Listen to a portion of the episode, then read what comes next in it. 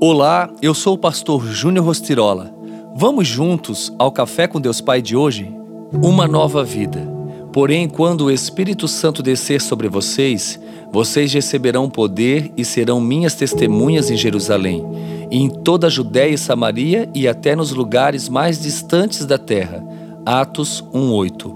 Era o dia de Pentecostes e pessoas de várias partes do mundo estavam reunidas em Jerusalém.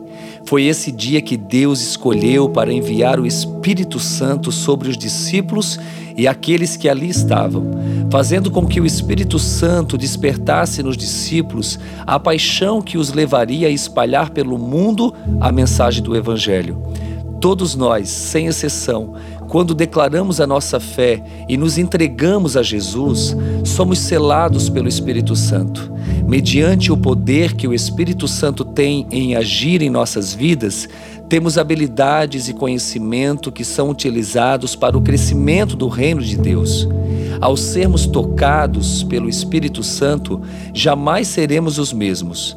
Mergulhar numa vida de intimidade com Deus nos transforma e desperta em nós o chamado para uma vida extraordinária.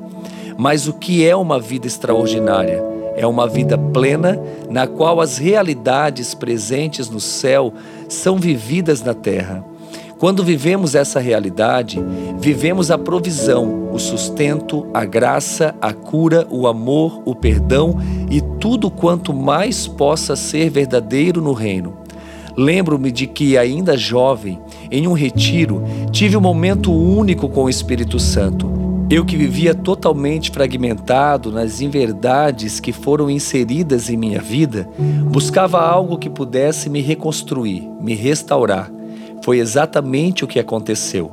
Minha vida passou a ganhar um novo rumo, uma nova direção, pois Deus curou meu coração das raízes da orfandade e de toda rejeição sofrida.